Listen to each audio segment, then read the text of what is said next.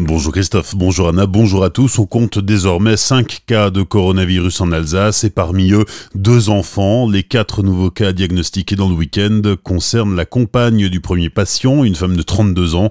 Les trois autres cas sont originaires du Haut-Rhin, une femme de 27 ans et ses deux enfants de 1 et 5 ans habitant Mulhouse. Si l'état des patients n'inspire pas d'inquiétude selon l'agence régionale de santé, ils restent en isolement au CHU de Strasbourg.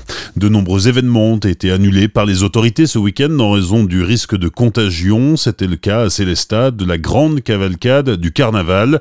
Mais malgré tout, l'événement a quand même eu lieu sans le soutien des organisateurs ni de la ville. Pour Marcel Bauer, l'initiative est complètement irresponsable. Le rectorat de Strasbourg prend des mesures pour protéger les élèves. Il est demandé au directeur d'établissement de reporter les voyages scolaires à destination ou qui transiteraient par la Chine et l'Italie du Nord. D'autre part, les élèves rentrant de zones à risque sont invités à rester chez eux pendant 14 jours.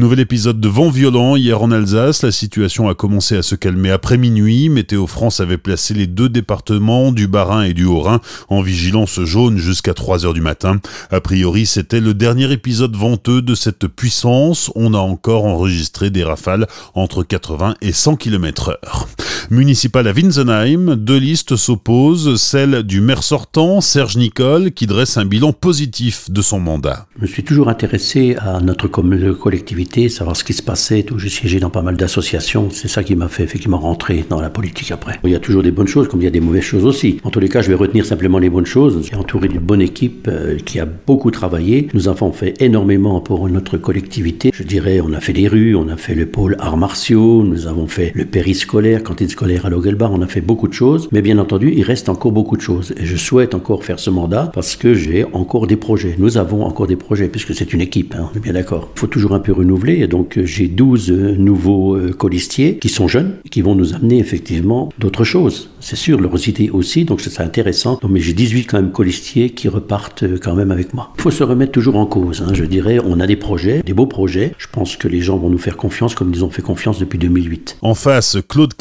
Veut proposer une alternative pour Winsenheim. Je n'étais plus en phase avec euh, les décisions qui étaient prises, y compris les orientations budgétaires, alors que j'étais aux finances, hein, j'étais délégué aux finances. Le système qui consistait à ne pas concerter sur les sujets, que tout soit décidé par une seule personne. Nous, pour Winsenheim, on veut déjà euh, redonner la place à chaque personne au sein de la décision municipale, donc par le biais de la démocratie participative, puisque j'estime que la vie de chacun est important pour contribuer à la réussite de tous les projets d'une commune. Tous les peuvent être intéressants et constructifs. Il y a plusieurs euh, façons d'appliquer cette démocratie participative. À Winsenheim, nous avons l'intention d'utiliser le système des euh, conseils participatifs qui consiste à inviter tous les habitants dès l'initiative d'un projet.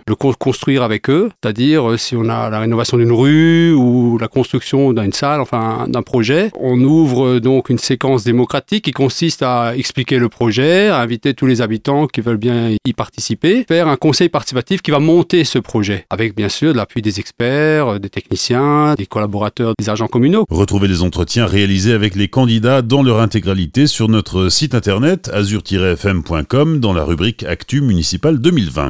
Enfin les sports du week-end, en football, cuisante défaite du Racing sur la pelouse de Montpellier samedi soir. Les Strasbourgeois ont été battus 3-0. En basket, la rencontre Strasbourg-Le Portel a été reportée en raison de l'épidémie de coronavirus. Et puis en handball, les Violets du SHB s'inclinent d'un point devant les Bretons de Cesson-Rennes, 25-24. Bonne matinée sur Azure FM, voici la météo.